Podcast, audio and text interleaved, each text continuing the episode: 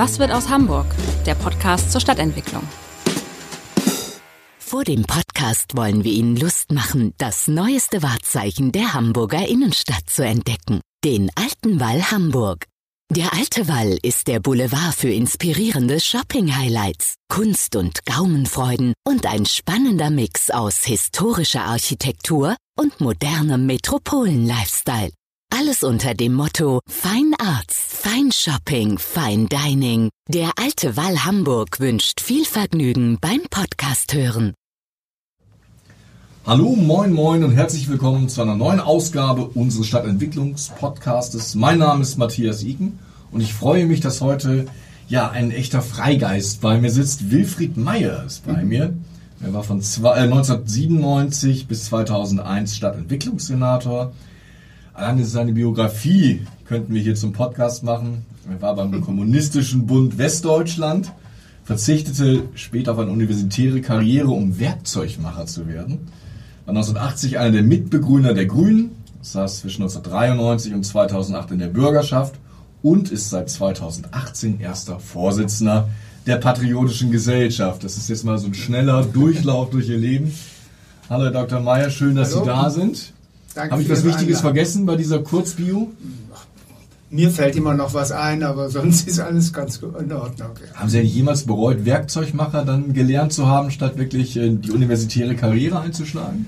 Ach nee, eigentlich nicht mehr, weil sich anschließend für mich dann doch äh, die Öffentlichkeit als, als Betätigungsfeld, also Politik äh, und äh, jetzt patriotische Gesellschaft, also Ehrenämter und sowas aufgetan haben. Und da hatte ich eigentlich immer eine voll erfüllte Situation, die mir Spaß gemacht hat. Ja, dann gehen wir doch mal gleich in Medias Res. Sie kennen unsere fünf Fragen, die wir im Ja. Podcast immer stellen. Ihre Lieblingsstadt, Herr Mayer. Na, natürlich Hamburg, aber äh, eigentlich alle Städte, die so als Stadtrepubliken äh, sich die Aufgabe gemacht haben, sich selber zu, die Bürger die, sich selber zu regieren. Und das hat auch immer Auswirkungen auf die Stadtgestalt, am schönsten sichtbar in Siena beispielsweise, wo die Bürger eine Stadt um das Rathaus herum und den Pal und den, den, äh, die Piazza da gemacht, gebaut haben, die bis heute Menschen aus der ganzen Welt anzieht. Und das hat keine Residenzstadt in vergleichbarer Weise hingekriegt. Ihr Lieblingsstadtteil? Winterhude hier in Hamburg. Warum Winterhude? Ja, eine schöne Mischung von ähm, altem Gewerbe. Die, ursprünglich war das ja mal ein, ein Stadtteil, wo äh, gefärbt wurde, gebleicht wurde und ähm, wo auch noch Bevölkerung sich mischt, ärmere, reichere. Und ähm, der Stadtpark ist in der Nähe, das ist dann gleich auch mein Lieblingsort. Und ähm, ich mag die Situation da. Ich mag es viel lieber als das, das wohlhabendere Eppendorf nebenan, äh, was gleichförmiger ist, meiner Wahrnehmung nach. Interessanterweise sind Sie der Erste, der Winterhude sagt. Ich habe da auch lange gelebt und fand es auch wunderbar. Ist Ihr Lieblingsort auch da in Winterhude? Oder? Ja, der Stadtpark, der ist tatsächlich, also der Platz, wo, man, wo ich jogge und äh, spazieren gehe und wo im Sommer auf der großen Festwiese eigentlich jeden Tag Volksfest ist. Das ist so schön dort, das ist sehr angenehm dort zu sein. Ihr Lieblingsgebäude? Ja, das Rathaus natürlich und natürlich das Gebäude, das an der Stelle des alten Rathauses steht, also das Haus der Patriotischen Gesellschaft. Aber ich muss auch sagen, mir gefällt im Moment gut das äh, Pergolenviertel, das dann um den Rübenkamp herum gebaut worden ist, in, mit seinen Innenhöfen. Ähm, was mir da nur ein bisschen fehlt, da gibt es noch kein Zentrum, um die sich herum diese Häuser bilden können. Was ist das Besondere im Pergolenviertel? Das ist ein? Neubauviertel in äh, Klinker, zumindest nicht Bauweise, aber in äh, Klinkeroptik. Und ähm, es sind sehr viele ähm, Wohnungen dort nahe entstanden, direkt an der äh, praktisch S-Bahn-Station Rübenkamp, also sehr gut erschlossen, ehemals Kleingartengebiet zwar. Und ähm, die Häuser äh, sind äh, zum, um Innenhöfe herum gebaut worden, durchweg, in denen sehr lebhaft das äh, nachbarschaftliche Leben, äh, wo man aber auch durchgehen kann als nicht dazugehöriger. Also das ist eine, eigentlich eine schöne architektonische Situation dort geschaffen worden. Und auch die Gestalt ist ansprechend. Hin und wieder Kolonnaden dazwischen. Also äh, für ein Wohnungsbauprojekt dieser Größe durchaus richtig ansprechend geworden. Was ist denn weniger ansprechend? Sie haben ja die einmalige Chance, hier im Podcast auch ein Gebäude einzureißen. Naja, Jetzt ist man ja inzwischen äh, wegen grauer Energie ausgesprochen vorsichtig, darum wollen wir nicht mehr reißen. Aber ich bin 20 Jahre lang jeden Tag über den Campus gegangen zum Einkaufen und habe mich jedes Mal über diesen Brutalismus dieses Vivi-Bunkers geärgert. Aber heute würde ich ihn nicht mehr einreißen, sondern vielleicht beranken oder was weiß ich damit machen. Und auf jeden Fall weiter nutzen, denn es ist ja Unsinn, alles niederreißen zu wollen, obwohl die die Betonarchitektur setzt ja von sich aus häufig darauf, dass sie eigentlich nur eine Standzeit von 30, 40 Jahren hat. Insofern gibt es Hoffnung für den Bunker, aber gut, er soll ja saniert werden. Ja, ja. Mhm. Ja, gehen wir mal vielleicht zurück in der Zeit. Ich hatte ja vorhin gesagt, Sie waren von 97 bis 2001 grüner Stadtentwicklungssenator. Damals waren noch Europa- und Bundesangelegenheiten auch mit drin, ein buntes Potpourri. Wenn Sie so heute auf die Zeit schauen, wären Sie eigentlich heute lieber Stadtentwicklungssenator? Weil das Thema hat ja mehr, sage ich mal, Drive bekommen. Ja, das hat mehr Drive gegeben. Wir hatten damals so eine Situation, im Grunde so eine Zwischensituation. Bis 97 waren noch die großen äh, Bauprojekte dran, die nach der Öffnung der Grenze äh, hier in der Stadt waren. Dann war, traten, äh, und da sind ja auch sehr viele Menschen nach Hamburg zusätzlich gekommen, über 100.000 damals Dann trat eine Zeit lang äh, Ruhe ein, das war unsere Zeit, das heißt auch eine Zeit, wo wenig, wenig Wohnungsbau gemacht wurde, sodass mein Schwerpunkt-Tätigkeitsfeld neben Planung Hafen City äh, dann nachher soziale Stadtteilentwicklung war. Also Umgang mit den äh, Leuten in Quartieren, wo es schwieriger zu wohnen war. Das hat mir aber auch ganz viel Spaß gemacht. Aber es war eine Zeit, wo Stadtentwicklungspolitik noch stärker in den Parlamenten, in den Architekturbüros und weniger, sage ich mal, auf den Plätzen und in bürgerlichen Zusammenkünften Ja, das ist richtig. Und es war auch noch so, dass damals äh, die Hauptdebatten in der Bürgerschaft und im Stadtentwicklungsausschuss stattfinden und noch nicht äh, in den Bezirken so stark. Das hat sich seitdem verändert und tatsächlich gibt es ja inzwischen kein einziges Projekt mehr, in dem nicht auch Menschen mitreden wollen, die entweder dort wohnen, dorthin ziehen werden, sich gestört fühlen von dem Anblick oder etwas anderes lieber sehen würden. Das ist schon sehr lebhaft geworden. Das begrüße ich aber auch, dass es so lebhaft geworden ist. Ist das nur Chance oder manchmal auch Fluch? Natürlich ist es manchmal auch äh, ärgerlich, wenn man so ganz evident äh, äh, merkt, da vertreten jetzt zwei, drei Familien den Standpunkt, dass in ihrer Nähe auf keinen Fall was Neues entstehen darf. Das ist natürlich dann auch ein bisschen lästig, aber andererseits, die haben ja auch das Recht, sich zu wehren und es ist eine Frage der öffentlichen Auseinandersetzung, ob dann gebaut wird oder nicht. In Ihrer Zeit, ich habe da noch äh, gestern im Archiv ein altes Bild gefunden, wo Sie neben Ort Wien Runde mit einem Modell der Europapassage stehen. Ja. Glauben Sie, dass das heute noch durchsetzbar wäre? Ich bin gar nicht sicher, ob heute noch äh, der Wunsch bestünde, eine solche Europapassage zu bauen. Denn die äh, Vorstellungen auch im Einzelhandel haben sich ja deutlich geändert und die großen Passagen sind nicht gerade das Optimum. Man würde wahrscheinlich auch heute daran denken, diese damals ziemlich stillliegende Straßen äh, zu beleben durch neue Erdgeschossnutzungen, vielleicht auch da hinein den Versuch zu machen, Wohnungen zu bauen. Also in diese Richtung würde es eher gehen. Aber dass der starke Einzelhandel auch hinkommen würde, das glaube ich schon. Bereuen Sie ein bisschen, dass Sie das damals auch mit auf den Weg gebracht haben? Das heißt, äh, ich glaube, man kann nicht die Geschichte zurückdrehen. Da gilt auch das Gesetz der grauen Energieerhaltung. Nein, ich finde ja, es ist so, sogar eine relativ gelungene Passage.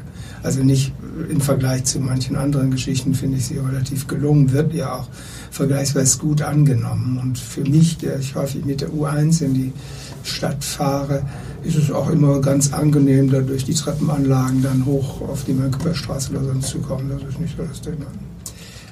Gibt es irgendwas, worauf Sie so rückblickend besonders stolz sind, wo Sie sagen, hey, das haben wir gut gemacht?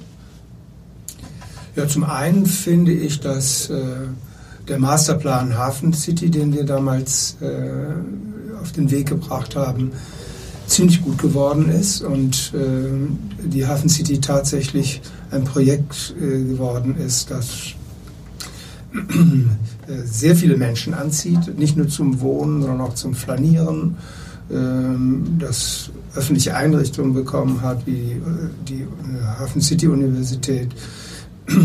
Das ist alles soweit ganz gut gegangen.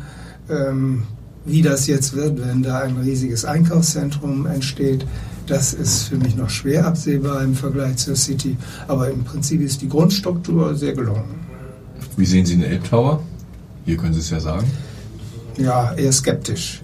Ich äh, bin sowieso kein Freund von Hochhäusern und namentlich so äh, überimposanten Hochhäusern, aber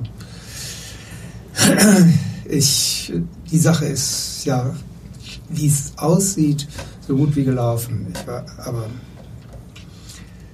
eine Sache, die ich ja noch spannend finde, wenn wir durch die Hafen City gehen, man sieht da noch so ein bisschen das verkehrspolitische Denken mhm. der, sage ich mal, 80er Jahre mit sehr, sehr breiten, autozentrierten Straßen. Ja. Konnten Sie damals als Stadtentwicklungssenator da nicht auch ein bisschen reingrätschen und sagen, Freunde, wollen wir da nicht einen moderneren Stadtteil bauen?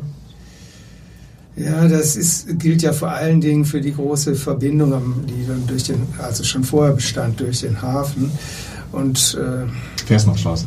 Versmannstraße und die und die ähm, aber ich muss zugeben, dass uns das damals äh, nicht so ganz zentral. Wir hatten, wir hatten wohl den Gedanken, dass die Wohnstraßen kleiner sein müssten und die, die äh, fußgängerfreundlich sein müssten und, die, und dass keine Autos parken sollten. Die sollten ja alle in die Tiefgaragen rein.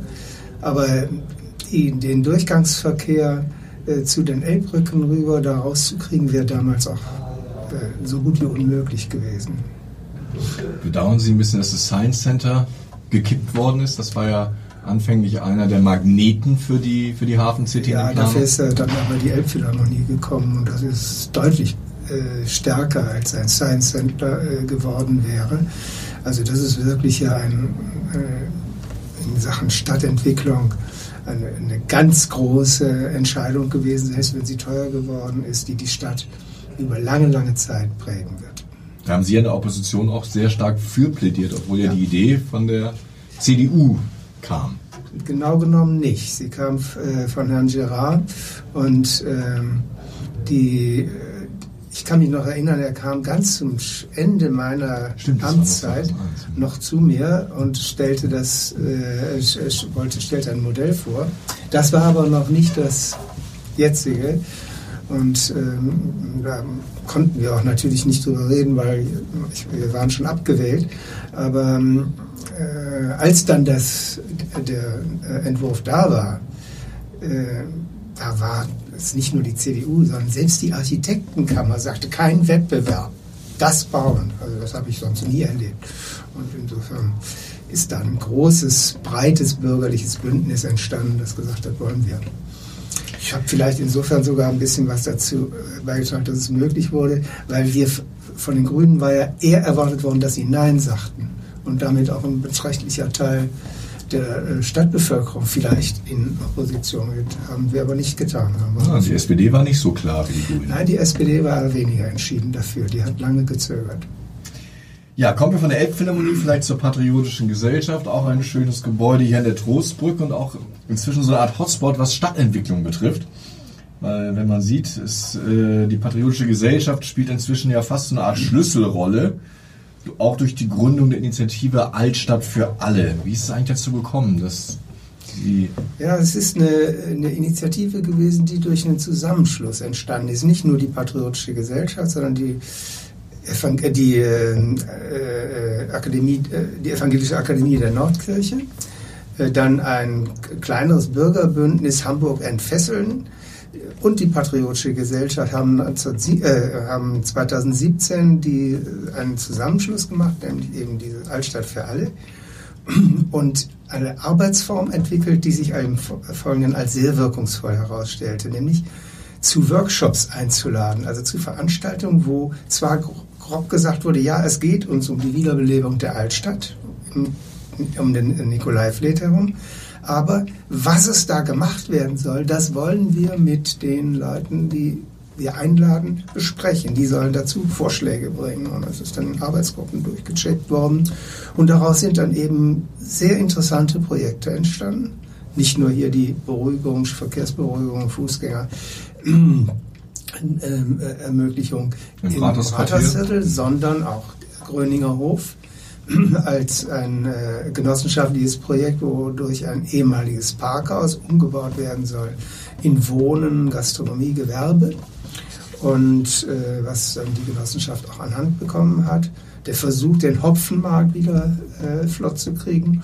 Und jetzt zuletzt, das ist dann nicht mehr nur über Altstadt für alle, sondern auch noch durch Teilnahme von Kauberstiftung etc.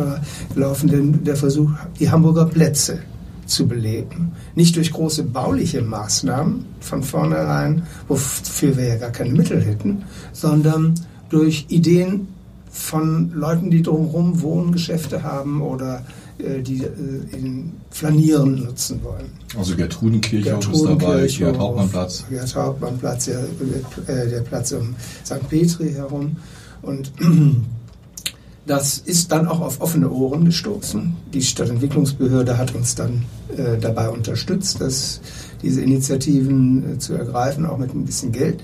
Und äh, was gelungen ist, ist, dass Grundeigentümer Geschäftsleute, äh, Bürgerinnen und Bürger, die sich für die Stadt engagieren, zusammengekommen sind und ein Programm überlegt haben, was können wir auf diesem Platz machen. Und also dann nicht nur alle nebeneinander her, die Grundeigentümer in ihrem Verband, die Geschäftsleute im anderen und so weiter. Und das ist eine gute Sache geworden. Ich finde, wenn es darüber gelingt, nicht nur die Plätze zu beleben, sondern auch die Innenstadtnutzer lebendiger zu machen, dann äh, wird mich das sehr freuen. Spannend finde ich ja, ich bin ja 2001 zurück nach Hamburg gekommen und schon damals hieß es, wir müssen, um die Stadt zu beleben, mehr Menschen in der Stadt wohnen lassen, da mehr machen, aber es drängt sich ein bisschen der Eindruck auf, erst seitdem die Bürger die Sache in die Hand genommen haben, passiert wirklich richtig viel. Ist das ja, der Eindruck, den Sie auch haben? Das ist auch ein Eindruck, den ich habe. Und zeitlang war es natürlich so, dass an Wohnen in der Innenstadt kaum zu denken war angesichts der ständig steigenden Mieten, die äh, aufgerufen wurden. Da ist jetzt vielleicht eine gewisse Wende da, also die Krise als Chance. Weil die Krise tatsächlich diese Fantasiemieten nicht mehr äh, abrufbar machen lässt. Und viele äh, äh, Eigentümer, Grundeigentümer kapieren wohl auch, dass äh, Wohnen in der Stadt auch eine verlässliche Einnahme bildet und nicht dieses Auf und Ab von Konjunkturen so stark kennt. Und also in meiner Zeit als Senator beispielsweise äh, kriegten wir kein größeres Gebäude hin, wo wir sagten, unten sollen äh, Geschäfte, darüber ein bisschen Büro und darüber Wohnen sein, weil uns alle Investoren sagten, das funktioniert nicht. Da kriegen wir dauernd Konflikte, das wollen wir nicht haben. Unten Geschäfte vielleicht, aber darüber dann nur Büros. Oder äh, notfalls auch Büros bis unten runter auf die Erde, sodass da eine tote äh, Erdgeschoss entsteht. Da hat sich tatsächlich jetzt viel geändert. Also kann eigentlich ähm, Politik am Ende nur einen Rahmen setzen und Geld geben für die Menschen, die dort die Dinge umsetzen? Ja, die kann natürlich, man kann als Politiker natürlich auch Rahmenbedingungen versuch, zu, versuchen zu formulieren. Aber wenn die Rahmenbedingungen gar nicht angenommen werden, also wenn man die Bebauung gar nicht hinbekommt, wenn äh, man eine Forderung stellt, die die Investoren partout nicht wollen, dann gibt es da Schwierigkeiten. Und da bedarf es dann tatsächlich eines Klimawandels. Und der dauert ein bisschen länger und wird zum, zum großen Teil nicht von Politikern einfach herbeigeführt, sondern von Wünschen der Bevölkerung. Also hätten Sie sich als Stadtentwicklungssenator damals so eine Initiative wie Altstadt für alle gewünscht? Sehr, ja sehr gewünscht. Mhm. Ja, ich habe gesehen, ähm, das finde ich eine ganz gute Erklärung. Die Initiative sagt halt, sie will Mut machen zu einer Stadtentwicklung im Herzen Hamburgs. die ernst macht mit dem Ziel einer lebenswerten, am Menschen orientierten und nachhaltigen Stadt. Dabei soll vor allem das Potenzial der Innenstadt als gemeinsamer lebenswerter Mittelpunkt für Hamburg genutzt werden, welches sich durch Verkehrslast und Unterbevölkerung momentan kaum entfalten kann. Also da haben Sie als Stadtentwicklungssenator auch die, die Grenzen der Politik gespürt. Ja, natürlich, da spürt man das. Also es ist ja bis heute noch so. Wir, wir machen schon längere Zeit, hat sich der Senat ja zur Aufgabe gesetzt, mehr Wohnen in der äh, Innenstadt zu ermöglichen. Aber es geht dann immer nur an einzelnen Objekten, wo dann einige zusätzliche Wohnungen und das ehemalige Commerzbank-Gelände, wo jetzt die Procom baut, da werden neue Wohnungen entstehen. Äh, das Parkhaus äh, Gröninger äh, Straße, da werden Wohnungen entstehen. Das sind sozusagen Punkte, aber es ist nicht so, dass man sagen kann, jetzt wird ein ganzer Straßenzug so gestaltet, dass der obere Bereich von äh, Wohnungen voll ist und damit viel Publikum auf den Schlag neu kommt. Das gibt es ja eigentlich nur in der Innenstadt im Bereich der Neustadt, und, äh, aber aus Vorkriegsbeständen und sonst ähm, äh, in der klassischen Altstadt so gut wie nicht mehr. Nach dem großen Brand 1842 ist Hamburg so wieder aufgebaut worden, dass es praktisch nur noch für äh, äh, Geschäftshäuser zur Verfügung stand. Und dann gab es noch die alten Gängeviertel, wo ja viele Menschen wohnen. Die sind dann aus Hygienegründen, dann, wie es dann hieß, beseitigt worden. Oder aus politischen Gründen, wie wir wissen. Ja. Die Kommunisten quasi. Ja, die, es gab natürlich auch die hygienischen Probleme. Die Cholera war ja nun äh, in Hamburg wirklich ein Trauma gewesen. Und, und die, die Wohnbedingungen waren extrem eng, aber man hat diese Bereiche nicht saniert, sondern weg und dann was ganz anderes, nicht mehr wohnen. Sie haben eben schon mehrfach den Gröninger Hof an der neuen Gröninger Straße angesprochen, dass da jetzt ein Parkhaus quasi über eine Genossenschaft zu einem genossenschaftlichen Wohn- und Gewerbeprojekt umgebaut wird. Ich stelle mir vor, Sie wären irgendwie 97 in den Senat gegangen mit so einer Idee. Was wäre da passiert? Da hätte man so nur gehört, wir können doch nicht bei dem Parkdruck in der Innenstadt Parkhäuser wegnehmen. Und äh, es wäre ganz abseitig, äh, als ganz abseitig wahrgenommen worden.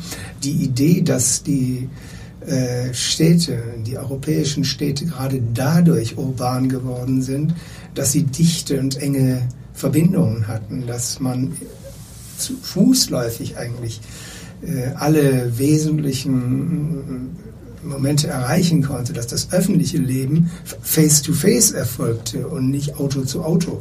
Das äh, war erst allmählich wieder. Wir haben damals eine Diskussion gehabt, die auch über die, die, die, äh, Charakter der europäischen Stadt. Das ist damals schon geführt, aber es war noch nicht so, dass das in der Breite gegriffen hätte, dass man hätte sagen können, äh, zum Beispiel Jungfernstieg autofrei oder äh, vergleichbare Geschichten. Wir hätten vermutlich auch damals keinen, äh, nicht hinbekommen, äh, dieses Rathausquartier für zwei Autofrei. Straßen für drei Monate mal autofrei zu gestalten. Was jetzt gelungen ist, nicht einfach durch unsere Idee, sondern weil gesprochen worden ist mit allen Anliegern dort. Und man erst sozusagen dann einen gemeinsamen Willen und eine gemeinsame Bereitschaft gefunden hat, das drei Monate zu probieren und am Ende dieser drei Monate sogar das Ergebnis hatte, dass 93 Prozent der Befragten sagten, wir wollen, dass das weitergeführt wird. Und wird weitergeführt? Ja, wird jetzt weitergeführt, aber in einer anderen Form. Also direkt weiterführen ging nicht. Dann kam noch die Pandemie dazwischen, sodass das Jahr 2020 im Grunde ausgefallen ist für solche Experimente. Jetzt wird es aber ja von der Stadt aus weitergeführt. Bei der ähm, gerade laufenden Aktion auf die Plätze sehen wir auch, dass da ganz viele verschiedene Player zusammenarbeiten. Also bis hin zum großen Immobilieninvestor, aber ja. auch zum kleinen Kulturprojekt, die da Hand in Hand unterwegs sind. Mich überrascht manchmal, dass es da viel weniger ähm, Berührungsängste und Reibungspunkte gibt, als man allgemein erwarten könnte. Das stimmt, aber es ist, hat auch, glaube ich, tatsächlich zu tun damit, dass wenn so eine Sache aus einer solchen Initiative heraus entstand, entsteht, wo alle von vornherein sozusagen mitspielen können, ist das etwas anderes, als wenn die Verwaltung einen Akt setzt, wo alle Sorge haben, oh, komme ich dabei gut raus oder nicht raus? Und wo die Verwaltung mehr oder weniger starr dann nach ihren Regeln verfährt und verfahren muss in gewisser Weise auch. Während diese, diese äh, spontanen Initiativen, diese, wie nennen, wir nennen sie ja Reallabore, die aus, dem Aktions, aus der Aktionsbereitschaft von Bürgerinnen und Bürgern hervorgehen, die haben eine größere äh, Akzeptanz und sind ja auch durchweg diese Reallabore nicht solche äh, Initiativen, die sagen, wir wollen nicht, dass dies oder das oder jenes, sondern meistens ja, Vorschläge für Gestaltungen. Und diese Positivvorschläge äh, ziehen doch eine relativ hohe Bereitschaft an, auf sich mitzumachen. Oder haben wir da auch wieder, weil Sie eben von der Krise als Chance sprachen, so ein bisschen Hintergrund, dass viele Immobilienbesitzer halt merken, es muss sich was ändern, so geht es nicht weiter. Ja, sicher, das spielt gegenwärtig eine große Rolle. Also, wenn die äh, Lage für Karstadt nicht so dramatisch geworden wäre, wie sie geworden ist, dann wären ja auch die Eigentümerstrukturen noch andere, als sie jetzt sind. Und äh, die, Karstadt hätte nicht die, in erster Linie ein Interesse daran, äh, dass der Platz da belebt wird, sondern dass möglichst viele Menschen in, äh, in das eigene Gebäude kommen.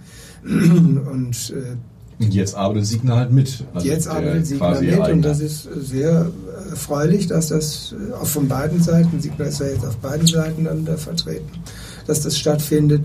Und äh, da ist tatsächlich die Krise auch ein Lockerungselement gewesen, dass man sich überlegen muss, ja, was ist eigentlich der Kern einer großen Stadt? Was ist das Wesen einer großen Stadt?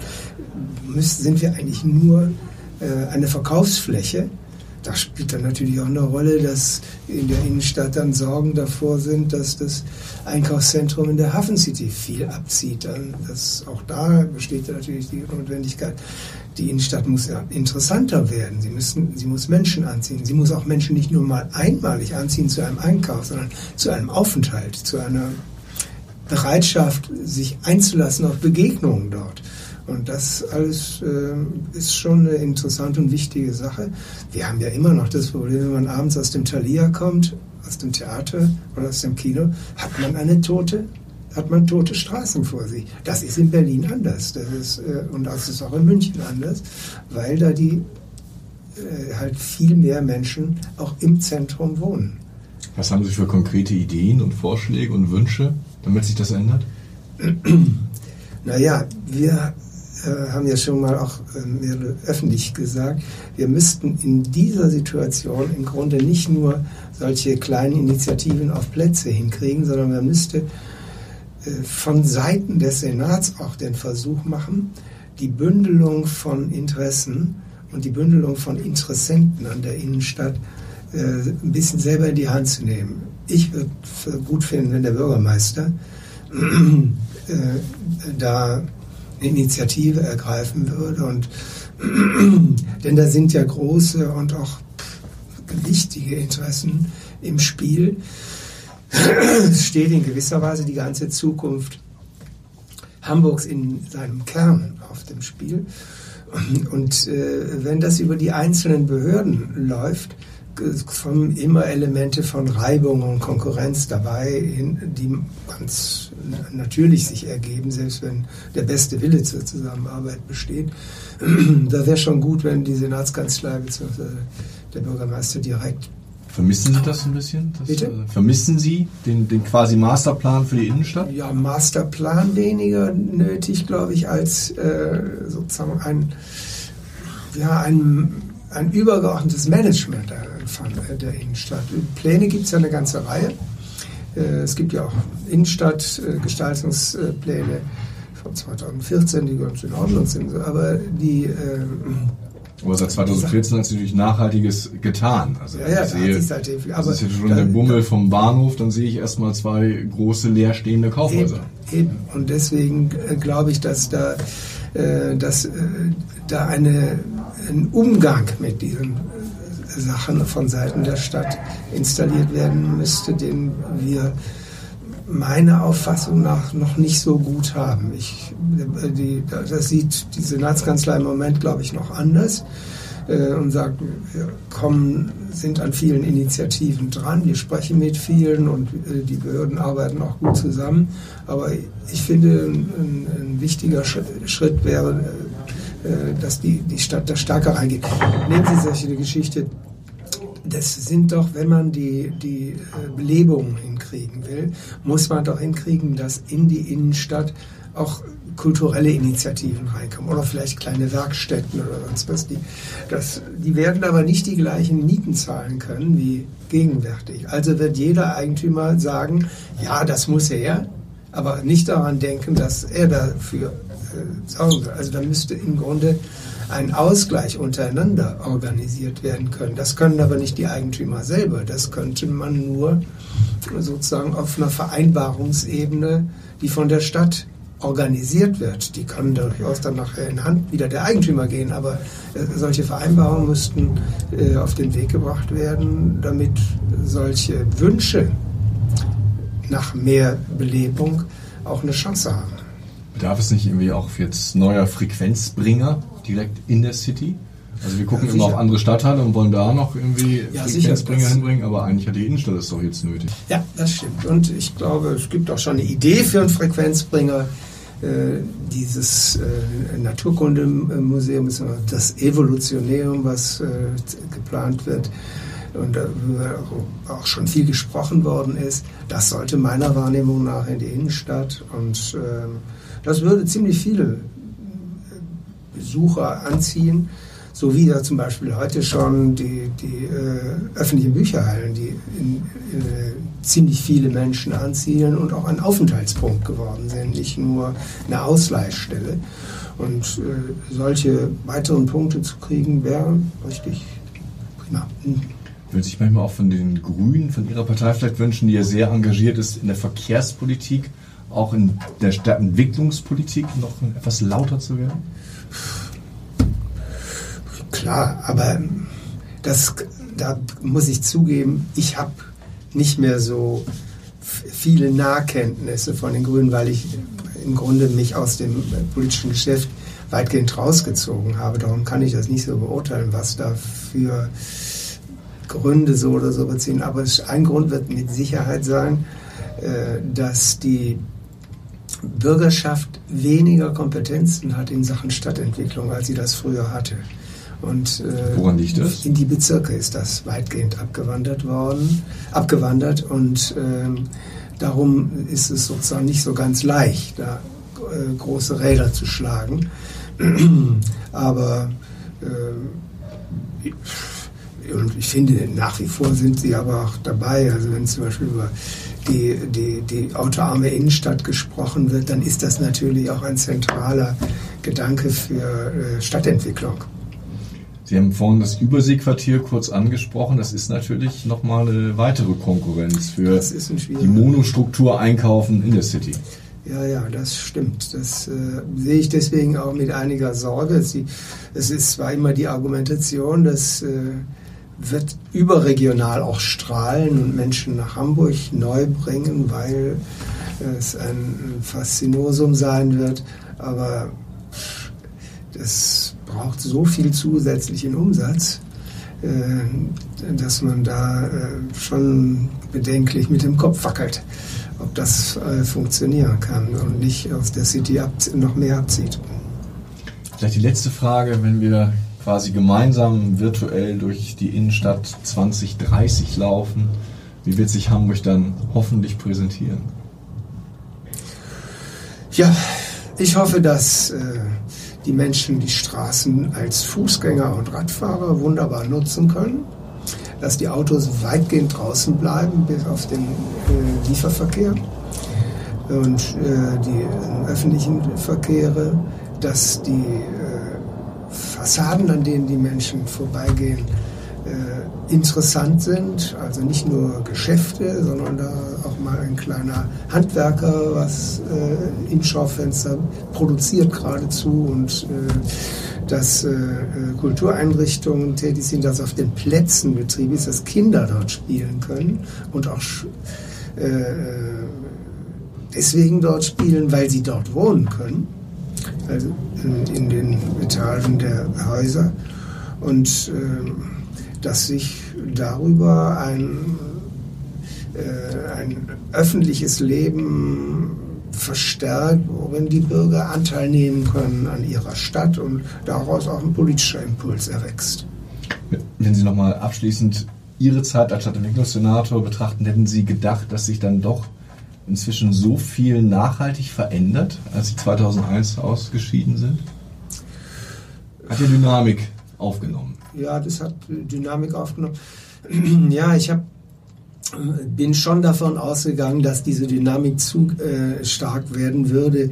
Wir hatten das ja damals sehr stark konzentriert auf die Hafen City als den Dynamikbringer und äh, äh, uns sehr stark auch darauf konzentriert. Das hat funktioniert, diese Dynamik ist auch tatsächlich ein, äh, eingetreten. Aber das, äh, was jetzt in Sachen äh, autoarme Innenstadt greift, äh, das äh, hätte ich damals vermutet, das wird noch nicht so schnell greifen, wie es jetzt doch auch in der Bevölkerung zu akzeptiert zu sein scheint. Ja, wir sehen, es ist extrem dynamisch, was gerade in Hamburg passiert. Ich bedanke mich bei Dr. Wilfried Meyer, dass Sie heute hier meine Fragen beantwortet haben und schalten Sie gerne ein, wenn es wieder heißt, was wird aus Hamburg? Weitere Podcasts vom Hamburger Abendblatt finden Sie auf abendblatt.de slash podcast.